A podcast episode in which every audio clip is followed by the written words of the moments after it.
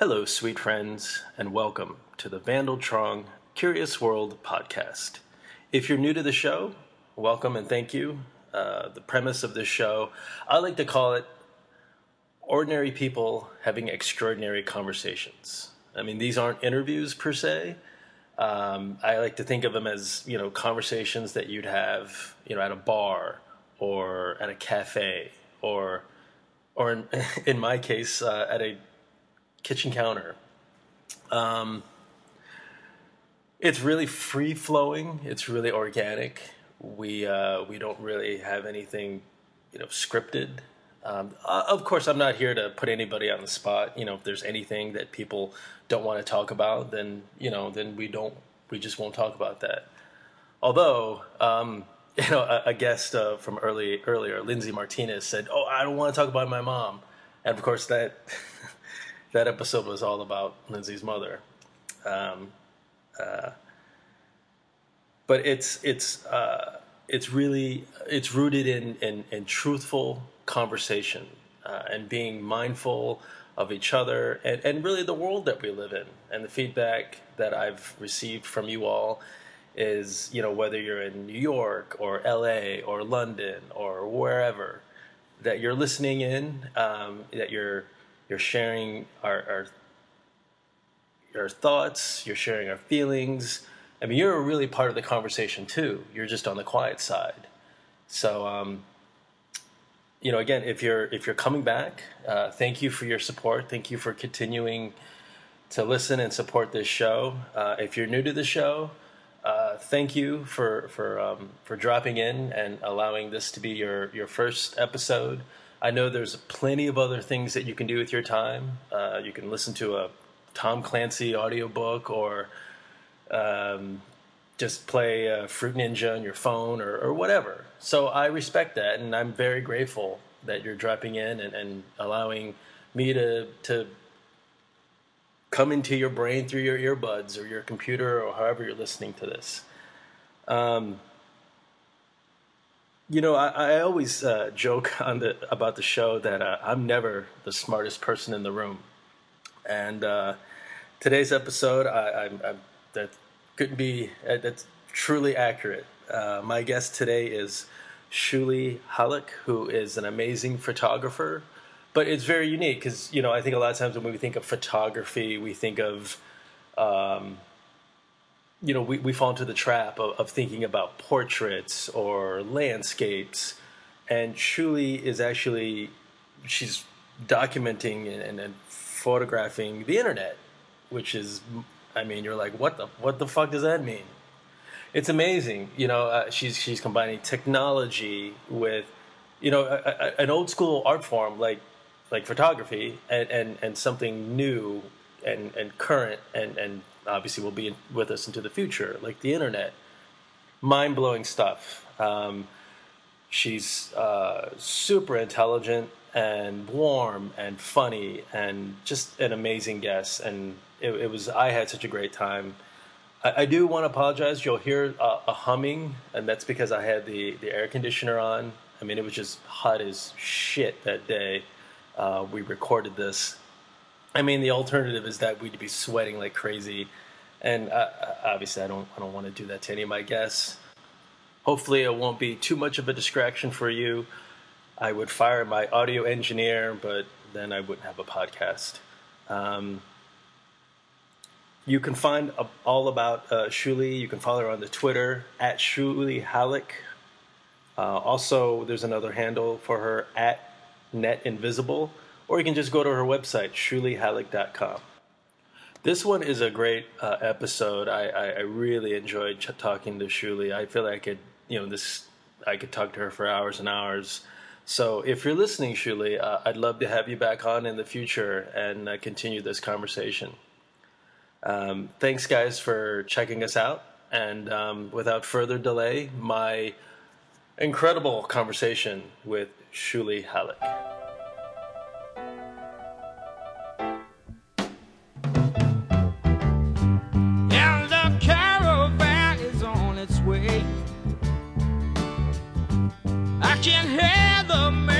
Gypsy play. Mama Kid Amaru. She's not playing with the. You and I have one distinct commonality, and that is we have pretty untraditional names. So, how have you? What, what is your What is your background, by the way?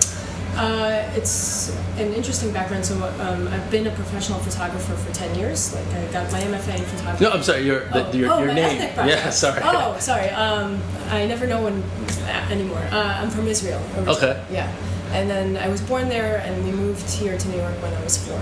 So I grew up mostly in New York. So you went to school here I went to yeah. I, in Manhattan, or no, in Long Island. Um, well, first we moved to Queens, and then, um, but that, those were like I was like six when I, and then we moved to Long Island. So, um, so mostly public education in Long Island, which is good. Then I went to undergraduate in St. Louis, um, Missouri, and then traveled like, extensively and came back to New York City, or came to New York City, period, and then went to grad school here in the city. So, do you ever get approached by your name? I mean, all the time, yeah. yeah. So how how what do people say about it? Well, where's it, where are you from? Or sometimes they pick up on a slight accent, which I don't always detect. Um, and oh, let me turn my phone off. And um, and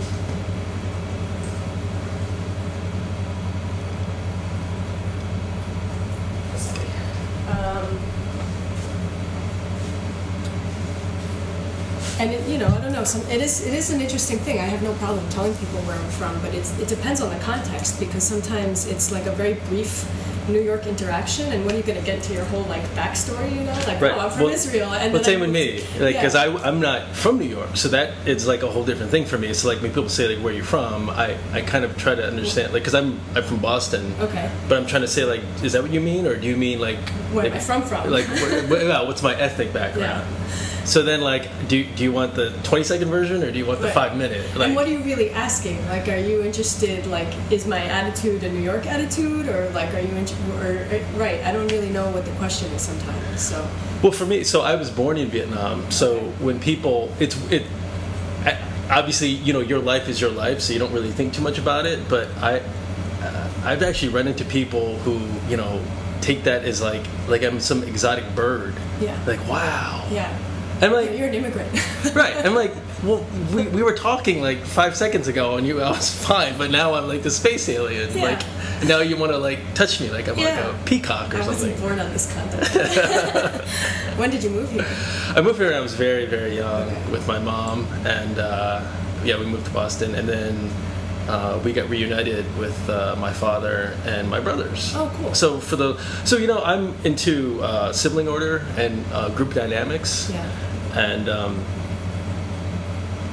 but I kind of share like the the uh, emotional ties of being an only child as also being a youngest. So I'm technically the youngest. So, um, but I usually am pretty good about deciphering people. It just if I once I get to know them, like Yeah. what their sibling order is, because we all kind of fall in line with. Yeah. Uh, now you're gonna put me on the spot. I'm gonna guess wrong with you. No, no, Uh, I'll give you time to. uh, but figure it out. but you know we and and and. Um, but yeah, through, Yeah. throughout my throughout my school, you know, schooling, it was like like for instance, like you know, when we were uh, when I was in elementary school, we were the first Vietnamese family in, in my town. Obviously, now 2015, it's not that big of a deal. Um, but yeah, like you you know, you see the world from your perception. Oh, so yeah. it's like I'm I'm not Superman. You know, I'm not from Kryptonite. It's not Yeah. really that big of a deal. Yeah, so do you, do you, you must get oh. mistaken for other things, It right? is, and it, you know, it's. I mean, and I'm sure it's it's different for every sort of, uh, you know, person or background or even context. And you know, I, I mean, I'm white, and then we moved to New York, and I moved when I grew up. I went to school. It was predominantly white, and where I went. Um, to elementary school was even predominantly Jewish, I would say. So you would think, you know, being Israeli in a predominantly Jewish town, I should have no problem. But that actually wasn't the case at all because I was had a different name. Uh, I was my family was different, and I was foreign and had like a little bit of an accent, and also went to ESL classes, English as a second language classes. Like, it does not matter at all where you're where you're from. If you're if you fit with the you know tribe, you're different from the tribe because this the tribe is American Jewish, which is very different. Right. Whatever it is, call it what it is. And Did you feel like an outsider? Oh yeah, I was Yeah. definitely an outsider. I mean, it, it was a di- it was a much more subtle kind of like differentiation. So I you know I didn't have a lot. It, it was harder to make friends. Um, you know, and bully situations and whatever. I had my brother's bullies too that they didn't like my brothers, so I, I inherited them as a result. me too. Me too. Like uh, people would chase me. I'm like, I don't even know you. Why are you going after me? Yeah. So I had to take care of some stuff for my brothers, and you know, uh, you know the character uh, building. I think. the the um, the Jewish friends that I've made, um, and again, this might be in the East Coast, you know, Yeah. Boston and New York, where that their perception of you know people from Israel was that they like they, they just party, they Oh, just really? love to party, Yeah. and I guess from their from their context is well twofold. I mean, I guess if they go over, and this I'm speaking of a particular friend who goes over and he went to live in a kibbutz, Yeah. and all they did was party. And then his friends or relatives who came over, they're on vacation, so they're partying.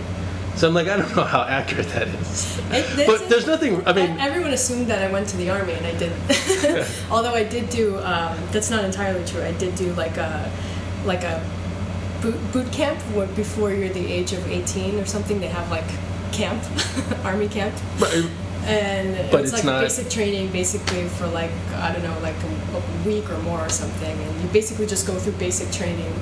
You're like 15 or 16, and they just teach you like, you know. Like how to shoot an M16, how to assemble, like army stuff, you know. but that's So- pretty intense for a teenager. Well, yeah, I mean, but you get drafted when you're 17, 18, so it's, it's like pre-army. But you did that. I did it, yeah. It was hardcore for a week. Why only a week?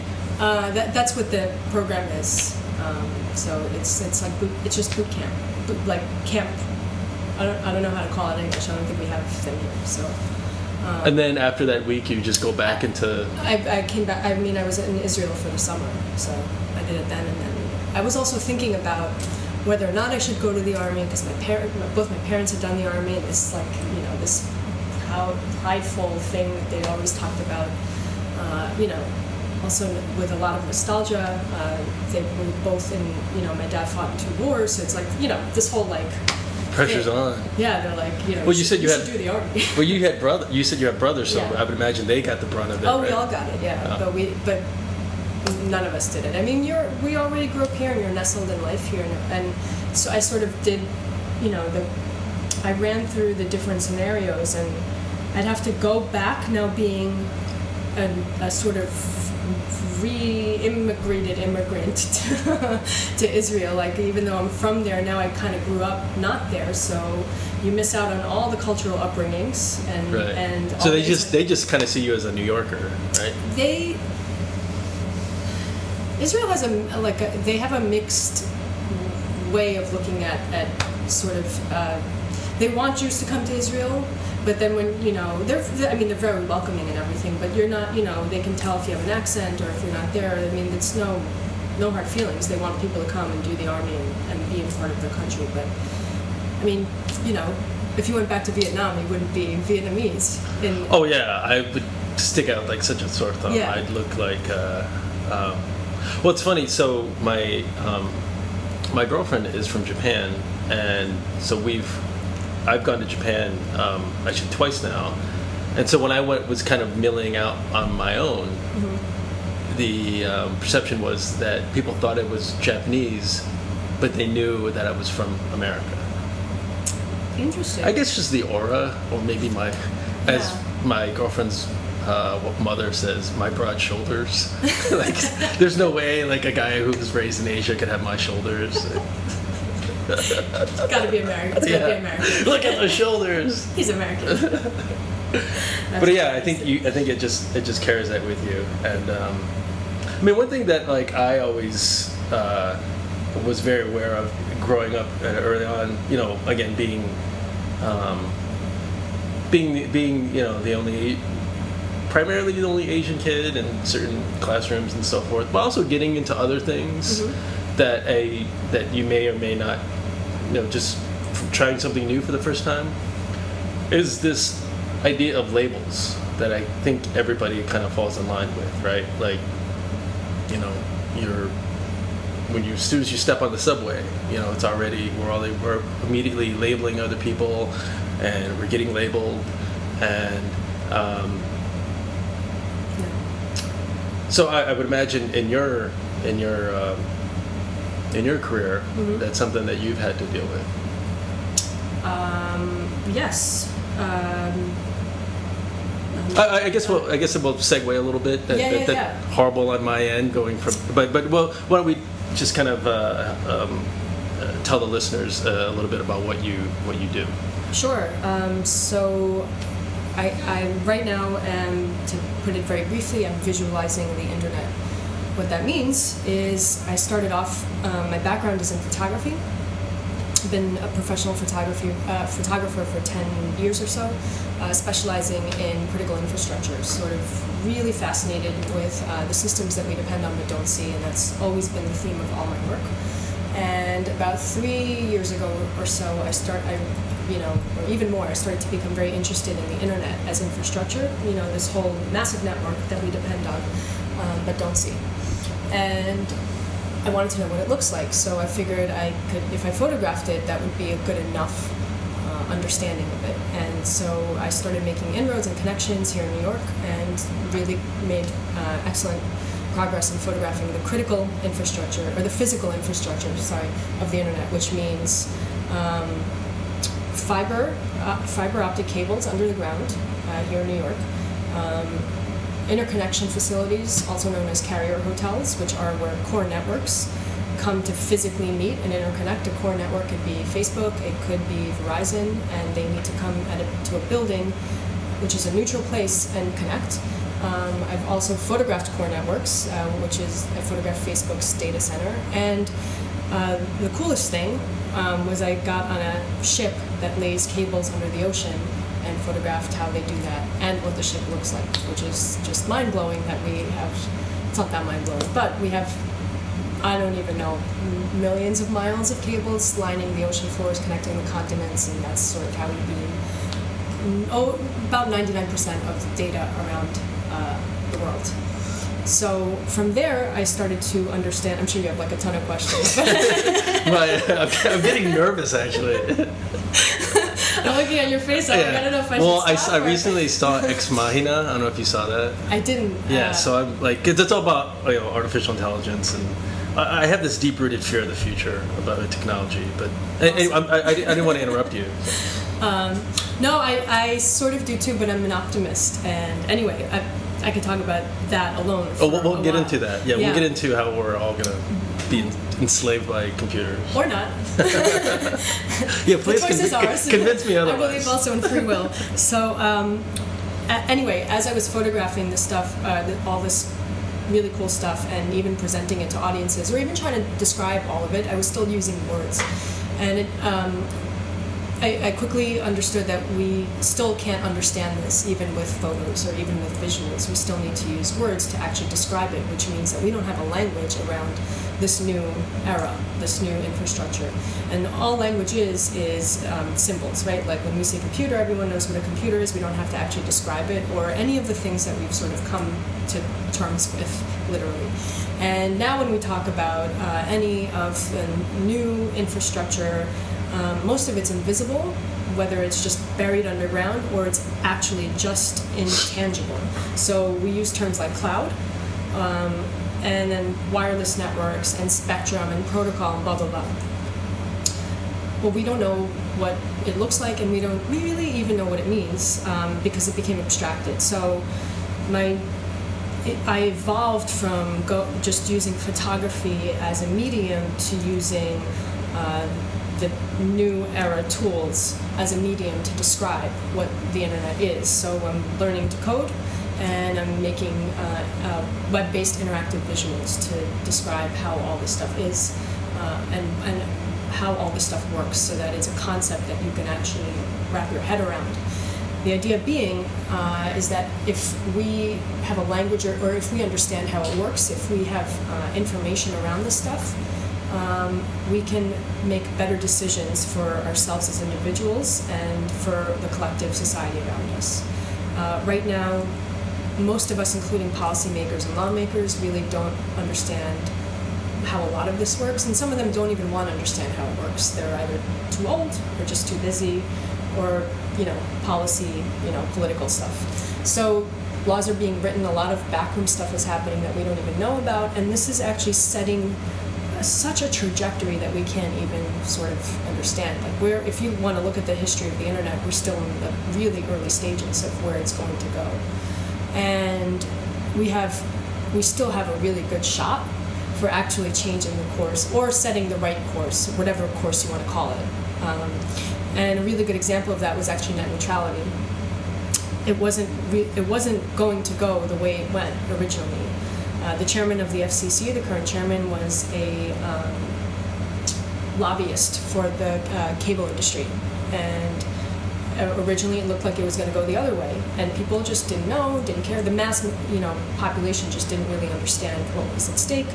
And I, Right, I, we, we, we would have ended up like China, right? Where Yeah. now all these wa- firewalls yep. and yeah, it would have been a tiered um, system, and it would have been, you know, if, for example, if we were talking about something that like the cable industry didn't like, they could suddenly yeah. sort of slow like, down. Fuck Time Warner, and then like, brr, Bam. like there was a knock on the door. Yeah, exactly. Basically, and the Matrix and we're you know.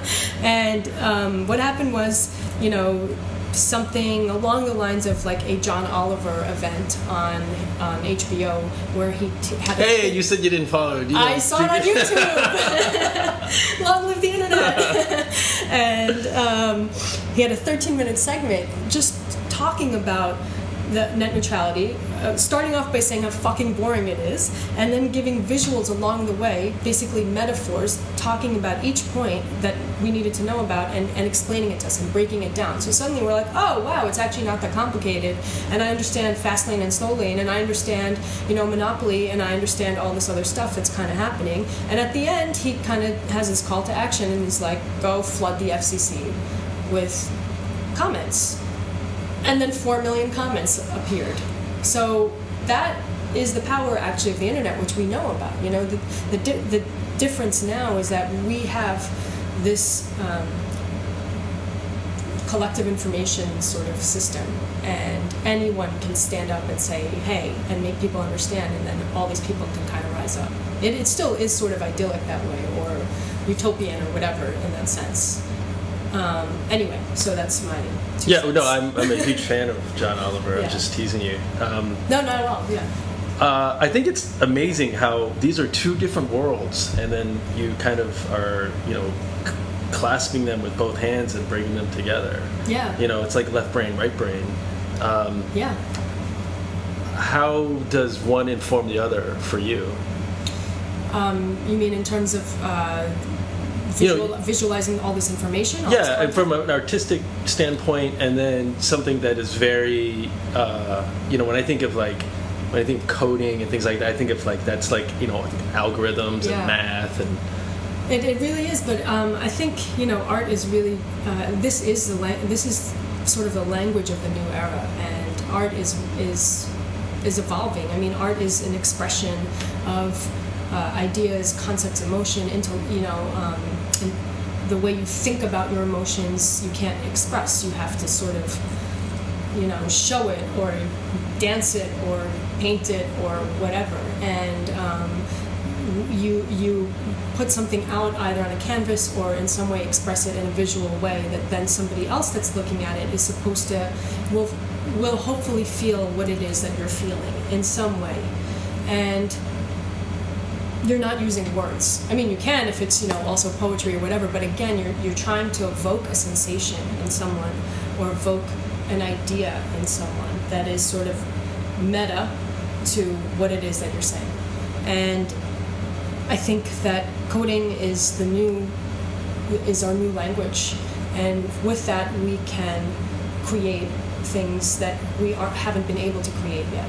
Um, we can create art with it for sure, you know, and we can create ways that um, we can allow people to understand and feel things um, that that you know, I, I still think it's at a very young age, and right now I'm, I'm seeing it as informational, but it's also in a way art because it is um, expressing things that words can't express and expressing sensations that um, you would want someone to feel.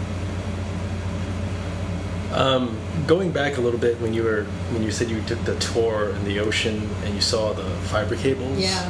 Who owns those? They're um, always, almost always owned by a consortium of uh, networks. They're, because they're incredibly expensive to build, and it's a long, painstaking process where you have to sort of, it takes years because you have to survey the ocean floor, and because you're building between continent, continents and countries, there's all this bureaucratic stuff. So it'll, and, and you're connecting continents, so it'll be telecoms from all the separate countries that are involved in it coming together, forming a consortium, and then they'll hire someone to construct the cables and lay the cables and all this kind of stuff. Although I do think Google is building out their own cable. They're actually building out their own infrastructure in general, but they're building out their own cable from the US to Asia, uh, in large part because video uh, streaming is in such high demand and takes up so much bandwidth. You're familiar with the dark web? Mhm. So what, what are your thoughts on that? Um, I'm familiar with it. I actually Here's from what I know about Yes, it. That it, it's just. Uh, um, I mean, my listeners know I'm not. I'm never the smartest person in the room, so I have no. I have no fault here. I might Um, not be either. it's uh, it's it's like these hidden these hidden corridors in, in the internet where you can access pri- it was primarily used for, for military reasons Mhm. but now hackers can go in and um, say for instance like i wanted to uh, have a sell uh, sell old cabbage patch kids but i only wanted it to be coded for certain users then i could create that and you wouldn't and then you wanted to and you bought my cabbage patch kids well that wouldn't show up on a regular google search that would be hidden from regular internet Yeah. Um, yeah, I- don't. I don't know enough about it, but I do know that nothing is entirely hidden. I mean, they did find um, twice um, two separate guys who were had a huge like, and these are really smart guys that had uh, not smart enough that they could stay off the radar, but had like a, a massive drug or opium oh the silk road Yeah, the Silk Road, yeah, yeah. yeah yeah and so I would just say you would have to assume no matter what, you can't, you're, you're not entirely hidden. And everything you do online, you should imagine that it's not private. what I thought we were having a private conversation. not my phone though right No, that's totally safe. Don't even worry about that. It's not tracking you. So I, I agree that I feel like um, in, in terms of technology and, and especially the internet, um, the advances uh, that we're seeing in the past maybe 30 years or 20 years are probably the most that we've seen in almost human history, right? In terms of, I mean, now you we have access to all recorded data. I mean, and then it's just Yeah, growing and yeah. growing and growing and growing. Yeah. Um, Yeah. but you don't but you see this as a, ultimately a good thing you see this as something that um, that is going to benefit us from a humanitarian aspect from an artistic aspect um, what, what are p- some potential pitfalls So the way I look at it in general is that we're making progress towards something. Um, we're we're constantly building as people, as humanity, towards something, right? Like we're, I don't know, like if you want to look at sort of our trajectory from caveman or even pre-caveman, whatever, we're sort of evolving, and um, I'm I'm not even talking about purpose in terms of God or religion or any of that kind of stuff the the things that we build their tools or, their their their potential is neither good or bad. It's sort of like electricity is neither good or bad. It's the application of it right? Like you can um, like make breakfast or you can electrocute someone. And you know those are two different things but the electricity is neutral about it. The electricity itself is neutral. It doesn't care. It doesn't have a set you know an agenda. And i think um, we are creating uh, something that if you want to pull back and look at the patterns of what we're doing is actually incredibly interesting. It's incredibly powerful um, and we're kind of creating you know a, a, a I want to say a collective brain although I you know I- don't want to make any you know sort of uh, I don't want to imply any artificial intelligence stuff. So I just want to say that we're sort of collecting all of you know all the information, um, and and it, it has the uh, you know there's anyway, but the applic- the applications of it are still in this area that aren't yet cemented. Um, we can't see how these these things are being used, right? It's in, we, we don't know how they're being used, and there's a lot of just implicit trust amongst the people that are just uh, coughing up their information and letting things happen. So we just implicitly trust companies. Um, oh, it's fine. Nothing bad has happened yet. Uh, there's nothing really interesting about me anyway. So what's the big deal if they have my information?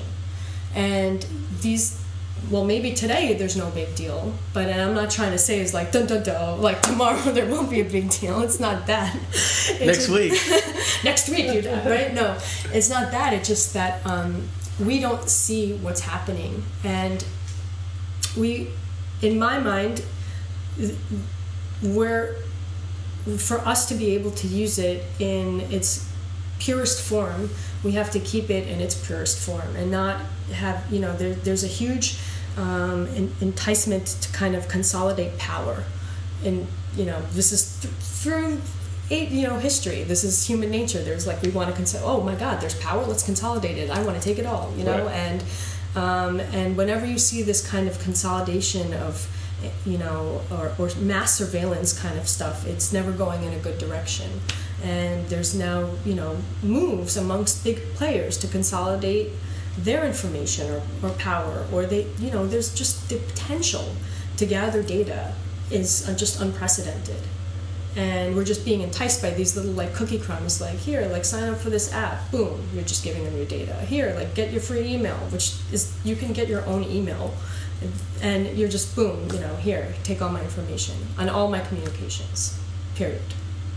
So anyway. But right so ultimately is that is it safe or is that a, a I mean, that can't be. Right now, can't nothing is happening. But if you know, there's an article today in the New York Times about how uh, GE is, um, you know, getting into the and this is nothing new, but they're getting into the Internet of Things, and, and this is where we're going. That every uh, device will have, you know, and they're they're doing it for, on the manufacturing side and the industrial side, but you know IBM is doing it on small for in health and smaller scale, and Google is getting into it in other areas, and there are going to be all these players that are going to put you know sensors on everything that are going to get beamed back to you know a central or central like servers that process all this information. So at, at some point we're there we're already getting to the point where there are data brokers that know more about us than we know about ourselves and they're just selling it right now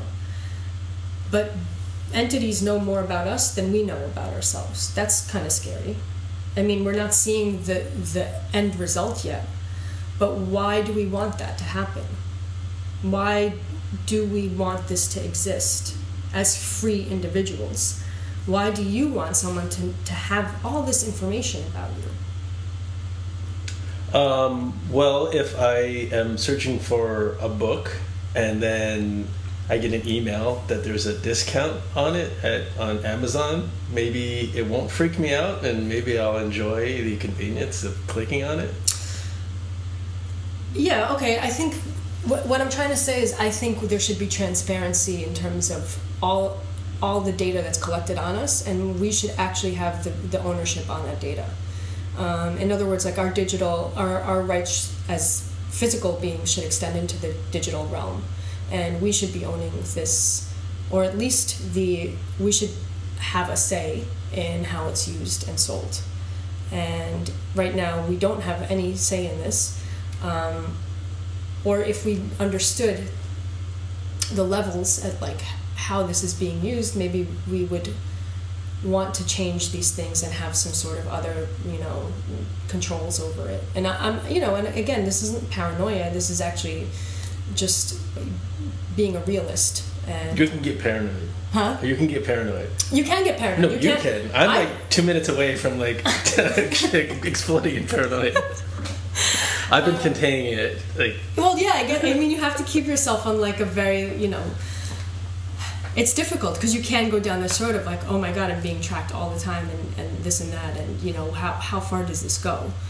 But we today we I don't think we still know. I think what how are we as a society going to decide for ourselves as individuals and a society? How is this going to go? How do we want it to go?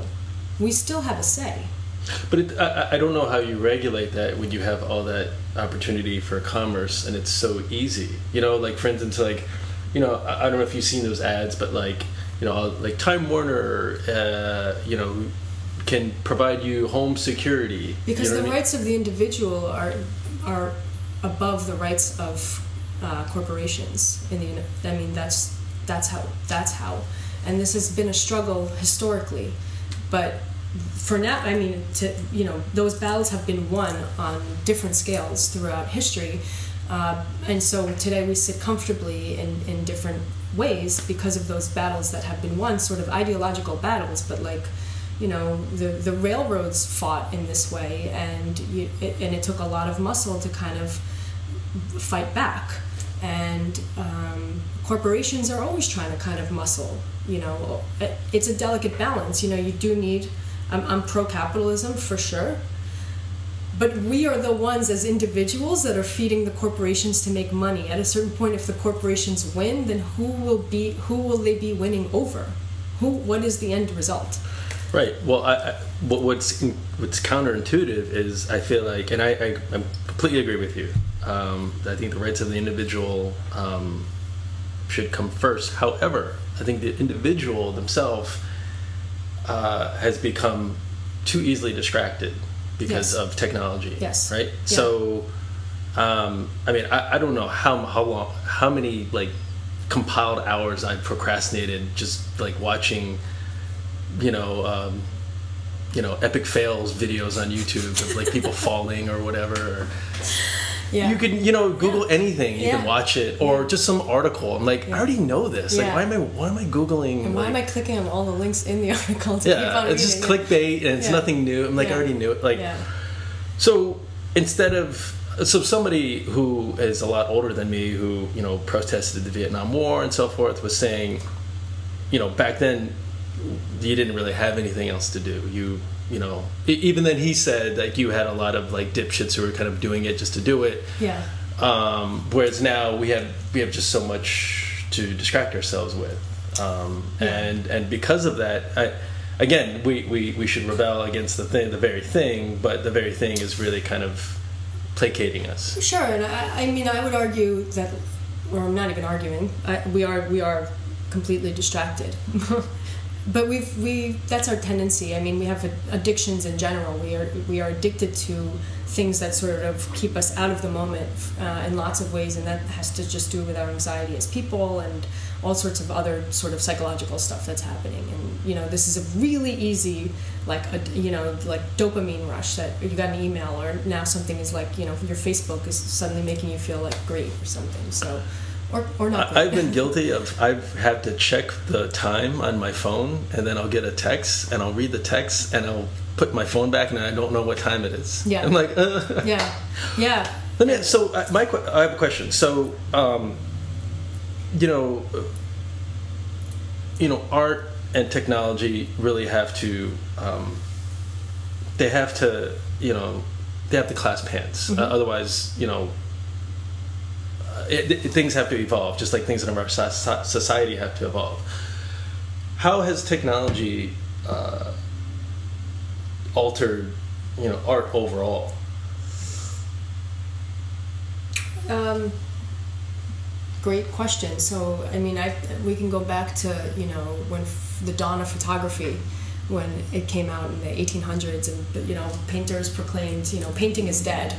That's it, no more painting, and because this tool can now replace it, you, you know people would sit and have their portraits painted, and there's a whole industry and a whole culture around it, and now this is it like we're never going to need to paint again and uh, you know photography went one way and obviously painting still exists exists and they're two different tools. And then photography went down the film road for a very, very long time. And at the dawn of the digital era, people said now film photography is dead. And while that's sort of mostly true, it still it's its own niche, and you can now tell the difference between these two things. So as technology sort of evolves, you can see how what it you know it allows you to do different things, express things differently. It's like language, you know. You can um, I don't know if you're bilingual, but you know there's different ways to say things in different languages, but you can also think differently in a different language in a way that you can't either translate back or that you wouldn't have thought in that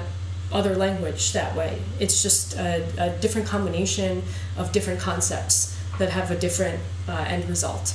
And um, I think technology sort of provides either evolved or, or improved upon or just different languages that you can then use to um, either keep up with the times in terms of expressing concepts or just create concepts or we're shaping the concepts that we want to create so But in your analogy, what happens to the painter? What happens to his canvas? And he, it's less of a you know um, this is the only tool we have and now everyone that needs to paint something whether it's a portrait or you know a, a, a work of art is using this tool to more i actually uh, this is the way i'm seeing the world and this is the way i want to express it and i'm choosing this tool deliberately. Like i you know really want to learn you know latin and that's the language i want to speak right now. And so you will actually pick that language because for whatever reason because it's expressing something or you want to read a you know whatever a book in latin. But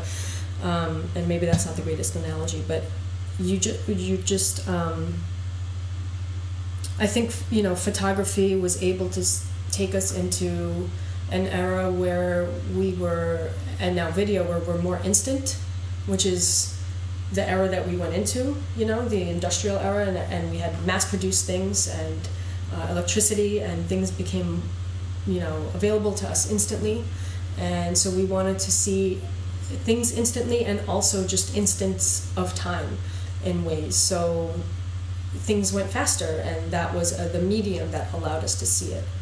Um, and I think now we're, you know, moving into um, an era where it's not just instant; it's it's there's something collective about it. It, it like the distribution aspect of the art. Yeah. Or Michelangelo wasn't able to Instagram his uh, like, hey, this is what do you guys think of this? Yeah, there's definitely a social component to it. I mean, it's really you know I like Instagram quite a lot, um, and you know it you know in that sense it leveled the playing field. Like, um, well, that's actually a really good point. It, it definitely leveled the playing field where at one point you the, what made you a good photographer or a good artist was your uh, access to uh, a camera or the, the schooling or whatever. Those things were expensive, and you had to be privileged to do it. And now you just everyone has a, a lot of people have a smartphone with a really good camera, Yeah. and that's all you need. And the, the the only what makes you a good photographer is how you are seeing and expressing yourself. That's it. So because but but but the, does the technology enable a shortcut? I think the technology levels the playing field and it instead of just creating these silos of people that have access to the tool that's available it now sort of levels it and now the, the people that um, it, it first creates noise right? Like there's all these you know whether it's bloggers or whatever or all these people kind of taking all this stuff to now um, people that are rising up and saying things th- saying things that are or, or creating things that are of meaning. But there's so much of it that how you know how do you find the meaning? Um, in terms of just traditional or just photography alone as art you know it, it's there's a lot more access to it.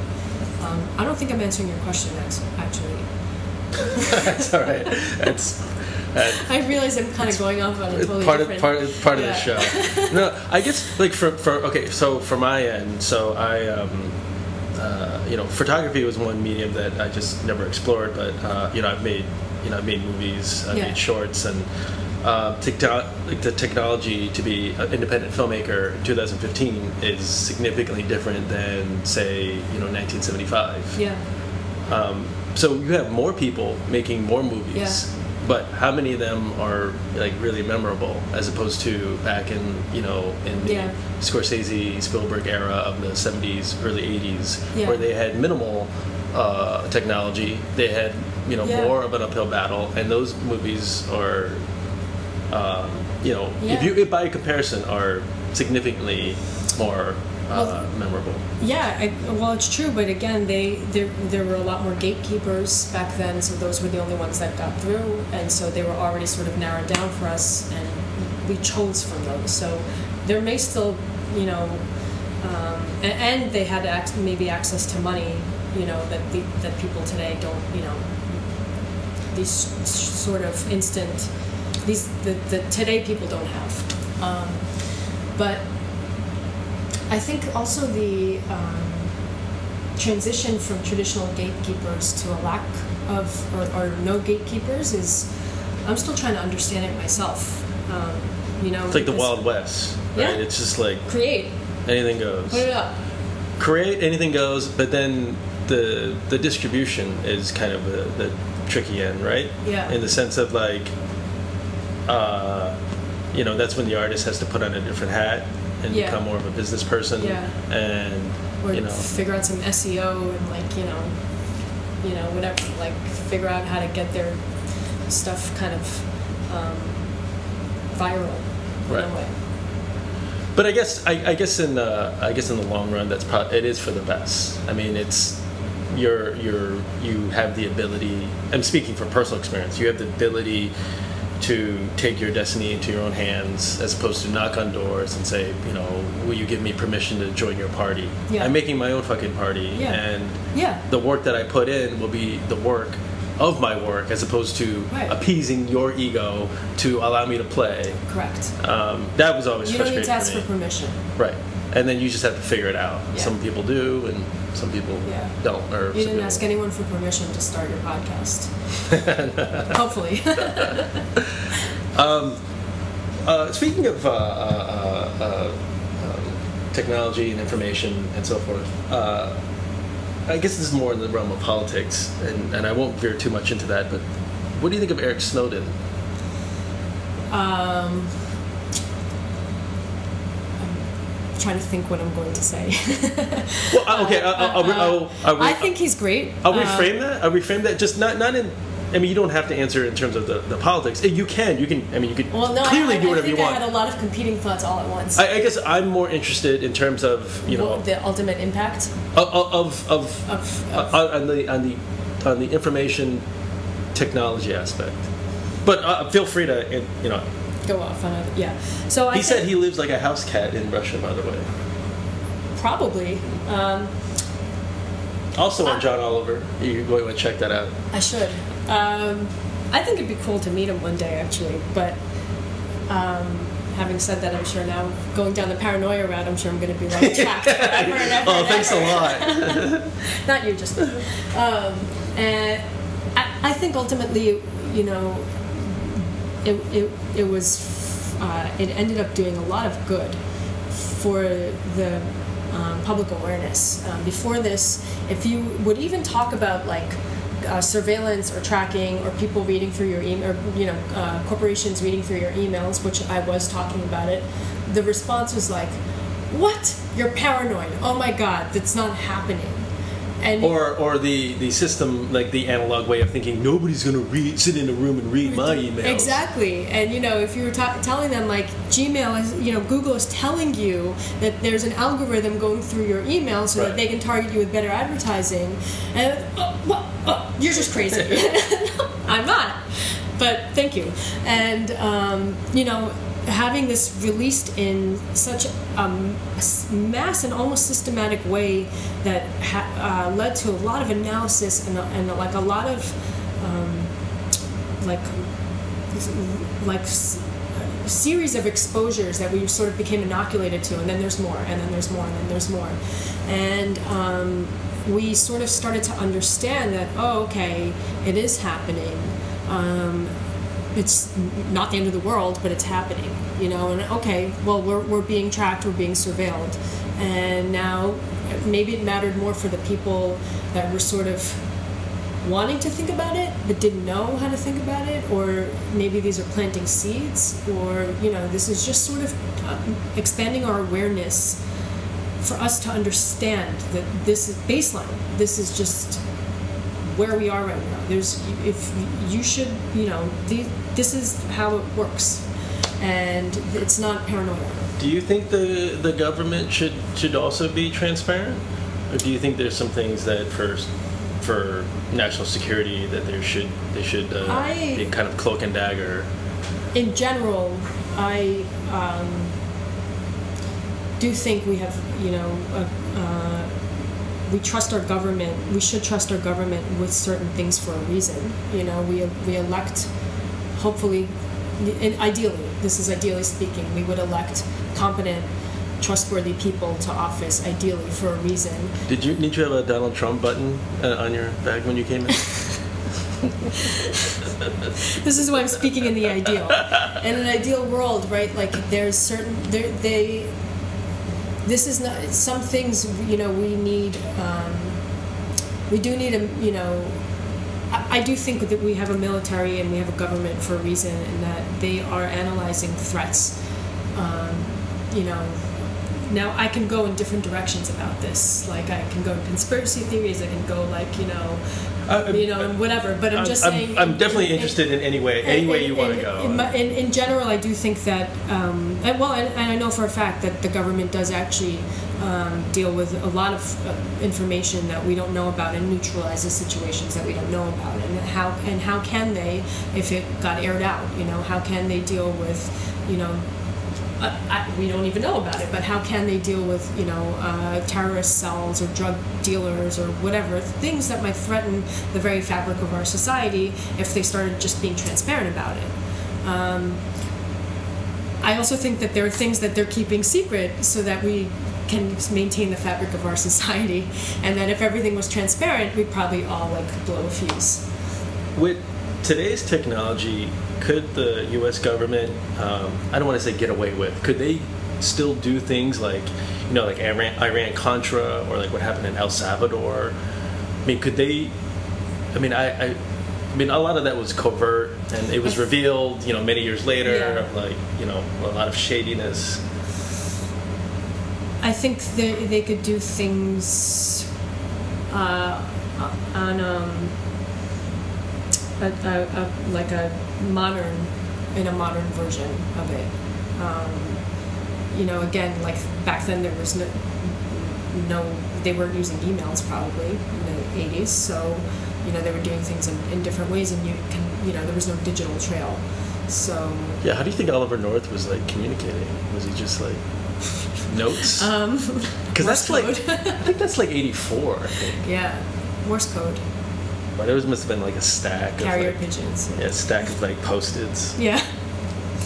Yeah, and uh, you know, it was you, if you burned all the paperwork, it was gone. You destroy the evidence. You know? um, I think maybe they're using the dark web. Who knows? Yeah, yeah. Um, so let's get into paranoia. Sure. So I'm terrified of. Well, you know, I take that back. I mean, there's a part of me that says I'm terrified of the immediate future of, of AI and and so forth. But another part of me is just like we evolve, and then maybe that's part of our story. That you know that you know maybe you know we're part two. Part one, we're the dinosaurs, and we're you know we'll be fossils and Yeah. uh, I, I guess my I just see a lot of inefficiencies with humanity, whereas in computers, if they get to the level of singularity, I think that would all be corrected. And so, I just, um, I mean, that's what it, it, it. A lot of the things that I read, like on Wired and so Yeah. forth, I just feel like it's in that where technology is eventually going to, in terms of uh, fully functional Um, technology that can kind of run on its own. I think it's interesting. Earlier today, I was thinking about um, you know why we why we why I try to understand systems or where it is we're all going, and I think it is we're we're trying to become whole or trying to understand things in entirety, or that's maybe where we're progressing is you know towards wholeness in some way. And you know maybe one way to look at it is the singularity because we're seeing these in some way as two separate tracks that will unite at some point where. Um, uh, it's I, I'm I'm kind of interested in, in your what you just said that, that we have efficient we have efficiencies as humans and that computers would fix those inefficiencies. That is. Did I say something that was uh, semi semi? No, it's it was really um, interesting. Well, think of all the things that you'd want to correct, right? Like you know, I, I don't mean you in particular. You Yeah, wake well- up in the morning, you look yourself in the mirror, or you're laying in bed, like, oh my god, I wish. You know, we all why have that. would we need a computer to correct that? No, no, we don't. Oh. But I'm saying computers don't.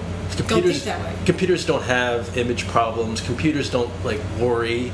Computers don't have these, you know. Yeah. They don't have like emotions of like pettiness of like, oh, I wish my mom was just so much nicer to me. That's why I'm such in a bad place now. Right. So I think these these uh, all, all this these these thoughts, these underlying unconscious anxieties, or even slightly conscious anxieties, are, um, you know, this is our like personal work that we have to do, uh, regardless of any sort of singularity or not. I don't think I actually don't think a singularity would fix that because it would translate into the code of the computer and somehow still be there. Like you can't you can't have a bug in the code and the bug is still going to be there. And I think we need to, if that's what we is in an efficiency, which is a really good word or translation for it, or if these are the things that we see as issues, then I think we need to address them internally with ourselves, and, and that's easily that's cor- correctable without technology. Um, it's it's just correctable by looking in a mirror, you know, uh, literally or not. But as So- I, I- don't, yeah. I don't mean it as individuals. I Yeah. mean as as big, you know, as actual societies. And Because you could, in, in terms of quantify that, it, you, you, a whole society is not going to wake up and just, unless they're all, unless they're all religious or like, right, unless there was like a, a thing that happened. unless there's a, a, a uniform spectrum that they see the, they view the world like, uh, like a, Yeah. um, a, a radical religious group, for instance. But in, Or but a in terms of, like cosmic event or something. but in terms of a machine, Yeah. I mean, that's there's no, I mean, they're not. Uh, uh, you you can program that in terms of one one uh, one function. Yes, but we're looking at very simplistic. Um, I'm a simplistic. No, no, no. But we're looking at. I mean, our machines are, are pretty, you know, advanced. But in in terms of a singularity, it's still like really small versions of what these things will be able to do. And um, we are the ones writing. We as humans are the ones creating the template, and that template can't be pure if we still have some sort of. It's you know, it's like um, creating woodcuts or something, or uh, whatever that is, like. Um, where you like make a woodcut and then you like you know make the dye transfer on it or whatever and it's like old school art or or if, if you're just creating a template or for for something to be patterned on if you're the one creating it and you can't see your own flaws then you will create that template with that flaw and Wait a minute, but but do, don't you think there is an exception with technology? Don't you think humans create technology that can that possess the ability to surpass them? how can we create a technology to surpass um, our anxieties if we don't know, or these flaws, if we don't know as people how to fix the flaw? Well, you're not creating technology. You're not creating these machines or this technology to be to replicate the human experience. You're actually going the opposite route. So that wouldn't be a part of the component. So we're we're going into direction of being like emotionless, without emotion. Um,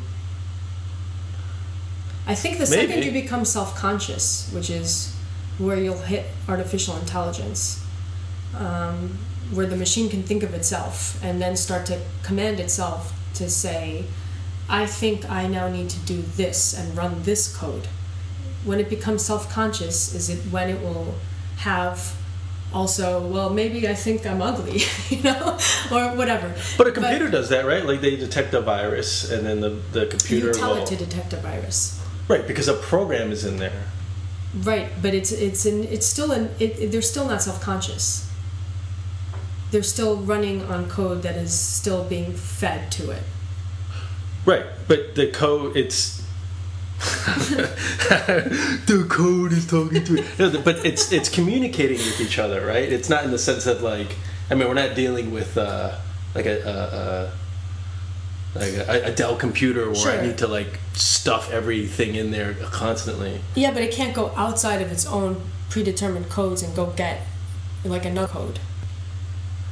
Um, but my point is just from a. What do you want some more? My point is um, just from a, a, a a theoretical standpoint, like they can Sure. if See, so- that's in place. So I think like a good example is just like what Guys, I'm now. pouring water. I'm not urinating. I was just gonna say, I think what happened now is that you saw that my uh, water was empty, and you said, "Do you, you know? Do you want some more?" The way we're gonna get to that is through you know the Internet of Things, where we have sensors on things, and they communicate to uh, servers, and those servers are doing analysis on all this information. Um, but at this point, there's still that's still being. We still have humans telling them how to analyze the information. There's still a bias in terms of how to uh, determine what we want as people, right? Did you see that article or? Uh, well, it was a it was a video clip as well um, about the the guys from Wired who hacked a car. Yeah, the Jeep. Yeah, and they did it on the freeway. Yeah. That's yeah. crazy. Yeah, I mean, they did it with a willing, you know, participant. Um, I'm sorry, he was from Wired, and the guys who I guess they've done something similar to that. yeah, uh, years ago, yeah, or some time ago. They were basically able to hack. I mean, Chrysler whatever that com- parent company is was not happy about it. Uh, Right. Well, Why why. would you? this is great. Uh, they were they were able to hack in through the um, car's entertainment system, which is basically most cars are, are just com- you know computers on wheels essentially, and it has you know wireless uh, computer system, and they were able to find out how to gain access through the in, in, in entertainment system, and then through that, they were able to access several different controls, including uh, cutting the ignition, uh, controlling the windshield wipers, um, like uh, several other things. Oh, he And- had yeah. They turned on the the. Oh, the music. volume, yeah. and it was so loud. and he couldn't. You can't right, do he could anything about right. it. It was. So yeah, I mean, these are all just. It was like an action movie from like the '80s or something. Yeah. like, oh, I can't stop this car. I mean, they're basically dummy controls at this point in our car. It's it's just computers with sensors, sort of um, communicating. Um, and I mean, a while ago, I'd read about um, how um, people that are sort of um, subprime. Um, Get, uh, in terms of, of their ability to get loans, will uh, be able to get cars, and the bank puts a remote kill switch on the. Did you hear about No. this? They'll put a remote kill switch on the car, and if you're late by one day, boom, like they'll kill your car. And You people be- were on the freeway, like you didn't make your car payment, and nope, no more car for you. Like So- going 65 miles an hour on the freeway, you know, maybe it'll cause a five car pileup. You think they'll get like a- matter. they'll get like a You warning, me- yeah, like- no, no warning, just boom. You didn't give me my money, no car for you. God, do you think they'll do that with like hot like hospitals do that? Like I you- think so with prosthetic limbs. Yeah, you Or like a- pay for your or a no transplant, or like, Yeah. oh my liver. ugh. Oh, or you know they'll put like two. You have two prosthetic legs, and you didn't pay for it, so they'll just make you walk to the hospital. and then yeah, and your you get your, your wallet to come out. yeah. Basically, What um what uh so what influences you now um, from in terms of your in terms of your like your out, artistic outlook? um, that's a really great question. I'm sometimes having massive identity crises. Welcome to New York. What am I doing? Um, in terms of art, I I actually really miss going to, to museums and galleries. I used to do that on a very regular basis because I feel like I was like you know steeply immersed in like an art culture, and that's just something I did. And I kind of took myself out of it. So um, I just think my like imagination goes wild, and that's sort of what uh, influences me in terms of. Um, but but I think just thinking about patterns in, in the larger patterns of things that that actually uh, really inspires me on all across the board and uh, and engages me on a lot of levels because I constantly think about you know not in like these like why are we here you know I don't know kind of things but I do uh, truly believe that you know we're here for reasons like if you look at colonies or swarms right like um, bees are just born with an innate sense of what they need to do as a colony. They, they a queen is like determined to be a queen from like her little I'm not going to use the correct term larva or whatever it is. And they make her a queen and she's actually like we call her a queen. I think she has kind of a crappy life because she's just like giving birth constantly throughout her life until she dies. and she's she's kind of mean too. Like there would be a, like a, a like a, a young like sprightly female yeah. bee, and she'd be like, "You're not a queen, smash." Oh, yeah, screw you. Like I'm the one, you know, to, producing all the bees of the colony, and the colony actually like prizes her because they need her for survival. And so they all have these roles, and how do they know? And how do they know like where to go and how to build? And you look at like swarms of or, or schools of fish and swarms of birds and ants, and ants like are just fascinating.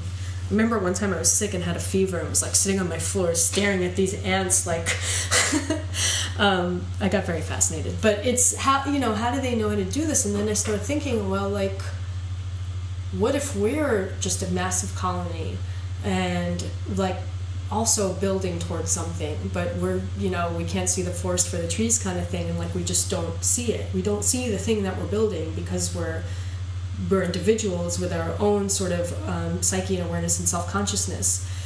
But our our collective unconscious might be building something and that something has been evolving towards this you know collective an expression of the collective unconscious, which might be the internet of, of sorts, or it's heading towards it. Um, and because everybody's nice on the internet. And, well, you, you, we have our, you know, repressed meanness on there too, which is an, an expression of our collective unconscious. Like, people get drunk and they're mean as people. So you have these like collective personalities on there. People think, "Oh, you can't see me. I'm just going to be mean to you," and it's it's a true like collective humanity. Um, my theory on all this is, you know, highly unscientific, but still, is uh, it could be the name of a good show. What? Highly unscientific. you can say whatever you want. I can't prove it, but it's true. Did you know ants speak in Spanish? I haven't proved it, but it's true. Um, yes, the statement is false. And, um, uh, but you know, if you look at the Big Bang, it all started from like this one tiny, smaller than like an atom thing. The entire universe, the uh, like started from this thing, and everything came out of it. Like so, there's just stardust or you know cosmic DNA whatever you want to call it, all throughout the universe, and um, you know they think that even life from uh, scientists actually like real scientists think that life from uh, uh, on earth came from um, maybe um, like organic matter that would like travel on a meteor or whatever. So my, my thinking is that we just have uh, talking about templates we just have this cosmic dna uh, every, everything does and with that cosmic dna that's like deep-seated code that we're running on to to do whatever it is we're here to do. Um, what are we here to do? That's what I'm trying to figure out. But I do. Do think, you think it's something good or something bad? Well, it can't be bad if we're here to do it. I think, uh, I, I think we have some free will in it, but I think ultimately it's towards something. We're we're, we're all working towards something collectively. Mm-hmm. Huh.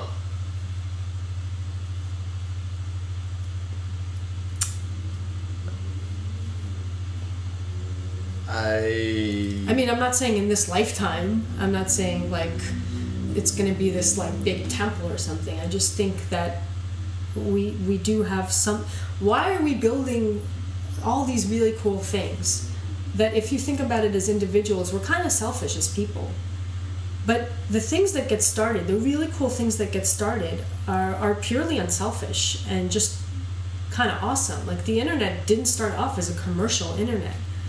Uh, even though it was found, funded by DARPA, it was you know it had some sort of military uh, you know alliance in there. It actually was an open internet to collect universities, and they were just re- you know it was really fascinating. And why do we do these things? We don't have to. What are we work? What are we advancing towards? Um, I So, don't know. anyway. Maybe maybe that is what separates us from from those other animals. Yeah. I think other animals uh, cultivate their environment. They give back to their environment. Yeah. I think humans are kind of parasitic.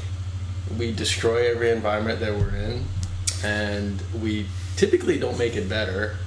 And Yeah. Uh, you know, you know, recently when we had, they had that news break about oh, there's another Earth, Yeah. and, and nobody really cared. Yeah. People were into like Hulk Hogan's a racist or whatever.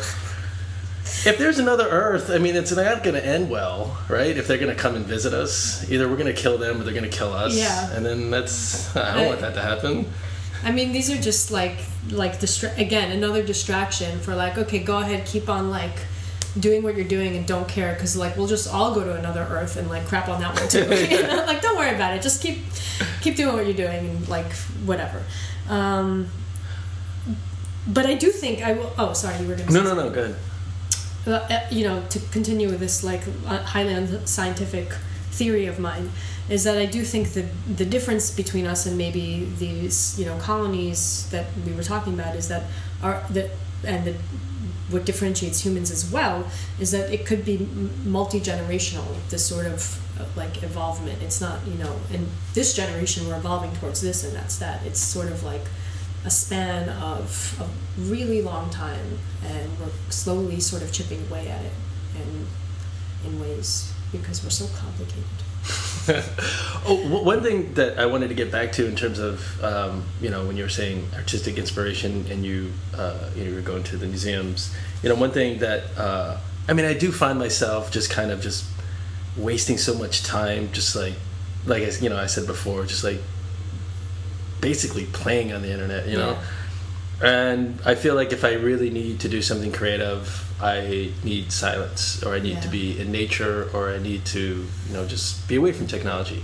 Yeah. What I've noticed, so I've, I have two nieces, and what I've noticed about them is whenever I come home to visit, they're constantly on their phone or on their iPad. Yeah. And I mean, I'm not judging. I Yeah. mean, that's, you know, Yeah. they, that's, that's their generation. No, maybe, the, you know, who knows? Maybe they're checking the weather or, or checking a movie or Yeah. whatever. But it's like their brain, it's like a car that is constantly running, you know, constantly running. And I'm sure that Yeah. they're on their phone in their bed right before they turn off the Oh, light. yeah, You know, and Yeah. I, I'm guilty of that. But your brain, you know, the brain is just going, you know, going, Yeah. going, going. It'll be interesting to see what happens when they're, you know, like in their 20s or, and they're obviously in their 30s and all that. But interestingly, I think, um, you know, our brains were wired when we were young without this kind of stuff. And so the way we sort of formed our, um, simul- you know, the way we sort of formed, I want to say simulation of the world, like that's just the way we sort of input information, then our brain recreates what we see and understand of the world is without all this all these devices and interacting with these devices and so these came later and were sort of foreign objects that we then assimil- assimilated into our lives. Um, and in some in some ways yes it's actually like naturally relaxing to be without them because of like the magnetic field disturbances and the distractions but also because we've just used to be without them too. Um, I, I they're, the new generation that's growing up with them is wiring their brains with this technology and i think it you know they're going to be um, thinking and outputting things in completely different ways and um, i don't know i don't i don't know if Well, it's good or bad It's definitely youth centric, but Yeah. not necessarily. If you want to see like a, a microcosm of what you know how people are like junk fooding technology, go to an airport. oh yeah Man, I've se- like this woman like next to me was like she was like watching Expendable Six or wh- whatever number they're at. yeah She didn't even have headphones on. She was just like going like it was like and like like why should I have to move? I sat here first, and then you know then my ego Yeah. came in, and then like Yeah. but. And then you had another person who was like playing on their phone. Another Yeah. person who's like, and some kids were playing an actual game. Yeah. I, I, you know, these are just observations. Yeah. My my point is, no, I don't want to be like the I don't want to be that guy who says nobody reads anymore. But because we're I think because of technology, we're just we're just so we want things so immediate, and we just want it so quickly, and we just want to gobble it up, and we just want to move on to the next thing. And I think that does affect art. I guess that goes back to what I was saying in terms of, you know, like movies and and and and Yeah. music to an extent. And uh, I couple them both to you know from like 30 years ago or 50 years ago. Yeah, I think it definitely you're right. Expedited our ability to like consume, uh, yeah, information and, distractions and like all these sort of um, things that sort of placate our, our anxieties. Like uh, whenever someone says um, we didn't used to be this way. Uh, I think of this picture um, from whenever JFK was assassinated. It was a, a picture on a train of all these, you know, men, like Madison Avenue type men Oh, on the train. Everyone reading the paper, and it was all the same cover, and they all had a newspaper covering their faces. So all you could see was their legs, like crossed or whatever. So they were like headless people with, you know, wearing suits, and they were all holding a paper covering their face. And, and you realize, well, we've, one, we were covering our faces and not engaging with each other back then, too. Um, and I think that just shows that we're we do look for ways to, we need time to disengage from this intense like collective like we're all together kind of thing. Um, and also you know it's sometimes just really um, annoying and stressful to be at airports and you really want to be not in the moment there you want to like i'm not here I just want to hang out in my sweats and my Uggs and just. and you have like Delta Airlines or whatever airline, Delta's got better, but they yell at you and like TSA just like, you know, prodded you like cattle going through a line and everyone's Yeah. like mean and I nasty feel, I feel so bad for people who come to America and they have to deal with like LaGuardia or JFK. Yeah. They're just the times that I've traveled. Yeah. They're, they're the, actually the only airports that have given me trouble. Other countries that I typically don't Yeah. have any issues. it's pretty bad. But um, but yeah, and I think the the f- fact that oh my god, we can now just put on headphones and watch something, a movie, and like it's like a massive pacifier. We don't Right. have to deal. We don't have to deal. I don't have to look at you. I don't have to listen to you. I don't have to listen to any of this. Go to a cafe. Have you been to a cafe? Like I, I met something. Like I met a friend at a cafe, and it felt so weird that we were actually talking because everybody, Yeah. you know, everybody's like on the computer. It's like a library. Yeah. And it's like, uh, Yeah. should we go outside? Yeah. Can I have coffee anywhere? yeah. yeah. But yeah, I think it's just you know gobble this and then move on and gobble that. Yeah. It is interesting. The other, the other um, slight tangent off this, but um, the other interesting thing about it is actually um, the sort of uh, ma- magnetic, electromagnetic field that comes off of our devices. Um, uh, because they use antennas, so like anything wireless, our, our phones or computers or tablets all have uh, antennas in them so that they can communicate either with our wireless network and also the cell towers, and um, and they need power uh, to to get they give off power in order to reach these places. So um, they give off a an energy field, and um, that interacts with with us in different ways. It's some people call it radiation, and they think that it's bad. It's still not proven. I- mean, they don't know if it's good or bad. There's background radiation from the Big Bang that's just we're constantly exposed to all the time. So, is it good or bad? I don't know. Nobody knows. But um, um, it it's again things that you know we don't know, we don't see, and we can't understand. We and th- therefore we can't understand how it all works. And just because it's given a label as like radiation, uh, people start to freak out. And and Yeah, but people don't freak out about all the crap they put in our foods. Yeah, or a microwave, which is like a, a thousand times stronger or whatever. Yeah. I'm not giving an exact number, but yeah, and all the stuff that they put in our foods, exactly. Yeah, I, Yeah. Nobody complains about that. Yeah. It's, that's no big deal. You're just eating it. You'll get I'll a just- new liver. I'll just drink this. Yeah, as long as I play, have my uh, my Pay my bills. payments. Yeah. I won't get yeah, Get an installment plan. If uh, if you didn't like when you were when you were younger, were you, you know, how did you get into photography? Were you into another art form? Um, I can't draw very well, so no, that never took off. But I, uh, I took uh, black and white photography in high school, and um, really loved it. So this is you know before digital anything, and so it was all manual, manual. So you were in the in the dark room with a red light, and you were just putting in the, in the Yeah. liquid. Yeah. And you know, maybe there was something really calming and like meditative about it, you know, with all the fumes and I don't know. But there, it, I thought it was really cool that you like shoot something and then you watch it sort of come to life on this piece of paper. But it was, um, I like the sort of tech, you know, the technology aspect of it, the manual aspect of it, that you sort of fill around and figure out how to develop or create what you're trying to see or what you're trying to, or you start to learn how to see in different ways. And then I didn't take photography again until my last year of college, and I took color photography. And I realized, wow, I actually can't really see in black and white. I see in color, so that that changed everything. And then I loved photography. And had a few years in between. Um, I graduated and you know did something else for a few years. Actually worked at the first.com in 2000 and watched that sort of uh, go up and then crash and burn, and then um, went to grad school for photography Well, in New York. in New York. Yeah, School of Visual Arts. Uh, Yeah. How did you like that? Yeah, was, I loved it. It was great. Yeah, really good program.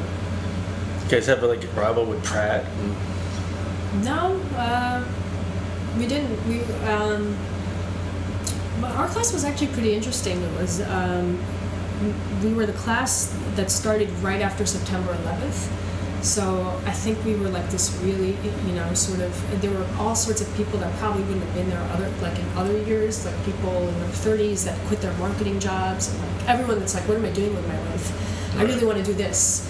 And so we were this like very uh, atypical art school class where we didn't with each other. We actually all kind of, most of us became very good friends. So it was pretty cool. yeah, maybe you know when you were talking about we all have this, you know, we potentially have this purpose and we're working towards something. I, I think, I mean, uh, if you look back in the history of, of humanity, it, it seems to be tr- tragedy is what unites us, or some sort of, you know, red alert Yeah. situation that unites us and goes, oh my god, we have to fix this. Yeah, Um, yeah. So maybe it's that alien invasion of Earth too. Yeah, yeah. We have these big, uh, you know, on, an indi- personal, you know, individual level, and then on collective levels, we have these big wake-up calls, like people that have brushes with death.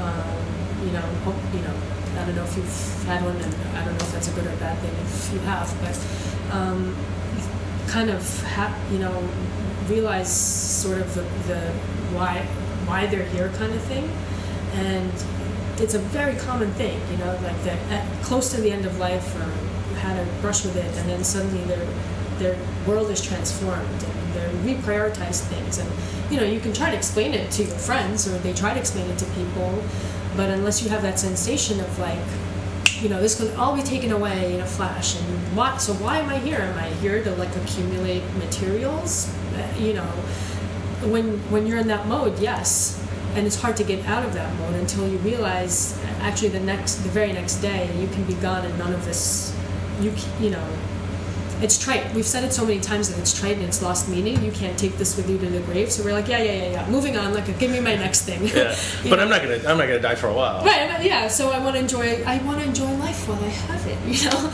Um, and I think we have them on on the, the collective ones are really interesting. I don't know if you were here for September 11th, but Actually, were you? I came to visit a friend on September 10th, Wow. and I was staying with them, and I went to uh, I went to the World Trade Center because uh, I um, so I went to visit, and I had I was gonna do an internship in Tower Two, and I, I came too early, and the person was like stuck in traffic, and because I showed up at eight o'clock, and then, so I was like, what am I supposed to do? She said you can wait in the lobby or you can come back at nine. So I said okay. So then I like you know I kind of wandered out to like that. I remember the Au Bon Pain near where like J&R is. Yeah, yeah, yeah. So I wandered over there, and I checked my watch, and it was well at the time I had a watch. Uh, it was like 8:40. I went like, all right, maybe this is around time. I should probably mosey on over. This guy should probably be there by now. Wow. And then 8:46. That's when the first one hit, and I didn't know what it was. So, and I didn't have, I wasn't privileged. I didn't have a smartphone. I wasn't privileged to what was going on. Nobody down there was. So uh, people like, so people were like, what's going on? So you hear these rumblings, and somebody said like. I don't know, all these like pretty pedestrian theories of like oh there was like a dump truck that was on a roof that like caved in and then somebody so a couple of people were saying that uh, a plane crashed and so where I was thinking like a Buddy Holly kind of like single engine Yeah, plane yeah. it wasn't that big of a deal for a few for about 20 minutes Yeah. and then I guess the, and then the second one hit and then all hell broke loose Yeah. it was like a circus Yeah. all like nuts and like and everyone started running. yeah, and so uh, not not to be morbid, but then I came back and visited the same friend on the same on the day of the blackout. it's like I love it. I'll move I here. know. There's no purpose. I don't wow, that's I, that's a crazy story. Um, I'm glad. But- I'm glad the guy was late. But I had this, so like a lot of people, a lot of New Yorkers, or a lot of people, you know, in the country. I had this, you know, that euphoria of like I'm going to do something in my life, and you know, it's I'm going to be bold. I'm not going to be trivia, Yeah. trivial. And I will admit that lasted for a while, and then I, I kind of slipped back into, you know, just kind of, you know, my mundane, Yeah. kind of singular vision of my own life.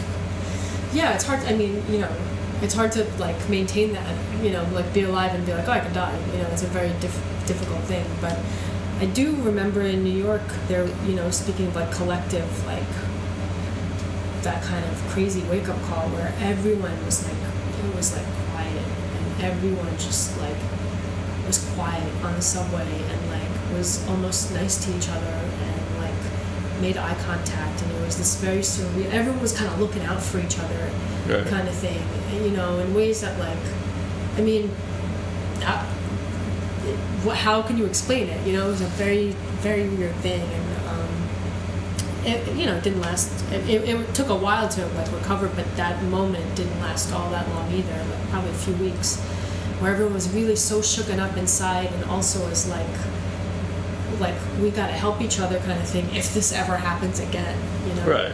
Or just like help each other right now. Yeah. You know, I mean, I just yeah Yeah, it Maybe was- you lost someone yeah. it was it was very unique you know it was very and, and i because i was here i i kind of take it for granted that everybody kind of felt experienced that but then i realized that other people other people internationally or other people outside of new york just don't have that they they they're curious about it or they kind of see it as like oh there was like you know the ground zero or Yeah. you know the monument what it Yeah. is now like i had a friend come to visit me i you know took him down there they don't they don't really I mean they maybe their brain goes into like you know like those those benefit Yeah. concerts and things like Yeah. that but I don't think it really um, you know our, our, our brain's polarizing you know we, we go from event to event and Yeah. you, it kind of fades away Yeah.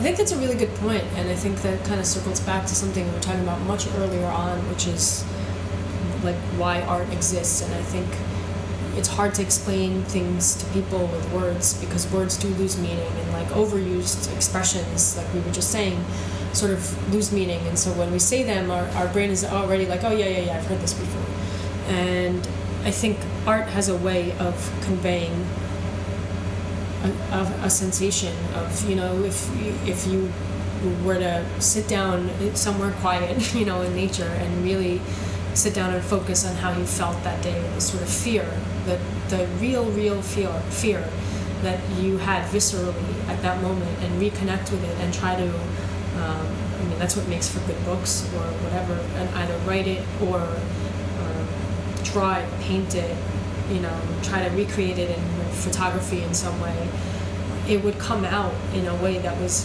very unique. People would see it and, and respond to it. Um, because you are necessarily seeing the your entire world in that way and that's what you're going to show. And i think um, we in order to to um, maybe this is what I'm trying to do is actually connect with the feelings I you know the, the feelings of optimism and hope coupled with the feelings of um, you know sincere uh, like care that we, we really need to have know this information and really connect with that and convey it. You know that this isn't about paranoia and it's not about hype and it's not about we're gonna die or we're gonna live. It's about it's about us and our world and our choices and our decisions and where we're going that we get to decide. And we as a collective people built this really cool infrastructure that is allowing us to do really cool things and you know, will there be bad things? Yes, but what do we want to do with it? What kind of say, you know, how do we want our, how do we want this to go? You know, what what are what are the things that we want to do? And I think we're getting too sort of complacent with the, oh, it's just going in this way and it doesn't really matter, kind of thing, and that's actually not true. So.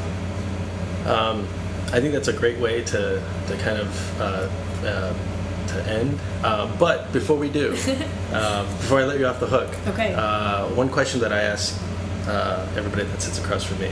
Cool. Um, what is happiness for you? Um, that is a great question. I think happiness is we're out of time. Oh, that's it. That's it. Happiness is those moments where my you're I'm not anxious, where the thoughts aren't spinning, and I'm not thinking this is what I should be doing and who I should be and how I should be living my life and why aren't I doing this X Y Z and I tend and then I freak out. Happiness but that's is the curse of the ambitious person, right? Yeah, or the or or well, yeah. Then you're then I then that's not happiness. You're kind of chasing some uh, ulterior motive. I think. So I think happiness is just like everything's okay. Is everything okay? Everything's okay. That's. Everything's gonna be okay. That's happiness to me too. Yeah. Truly, thanks so much for doing this. Thanks, thanks for, for thanks for coming on. Um, where can uh, where can people uh, get in touch with you on the on the tweets? On the twitters, I'm uh, at Shuli Hallak, S H U L I H A L L A K. Same uh, spelling for my website, um, which is .com, and invisiblenetworks.co. And I'll post all those links for you guys. Um, everybody, thanks for listening. Uh, I'll talk to you next week. Bodhisattva, and go out and do good in the world. And uh, hey, everything's going to be okay. Thanks, guys.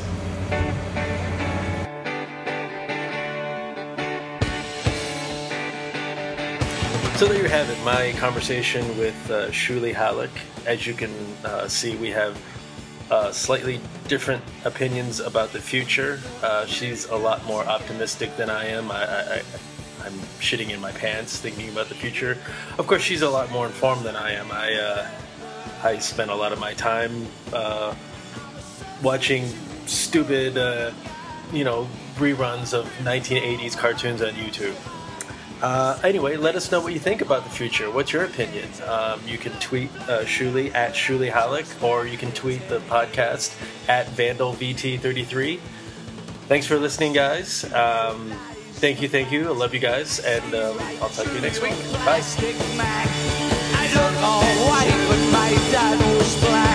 my town face, these and the east was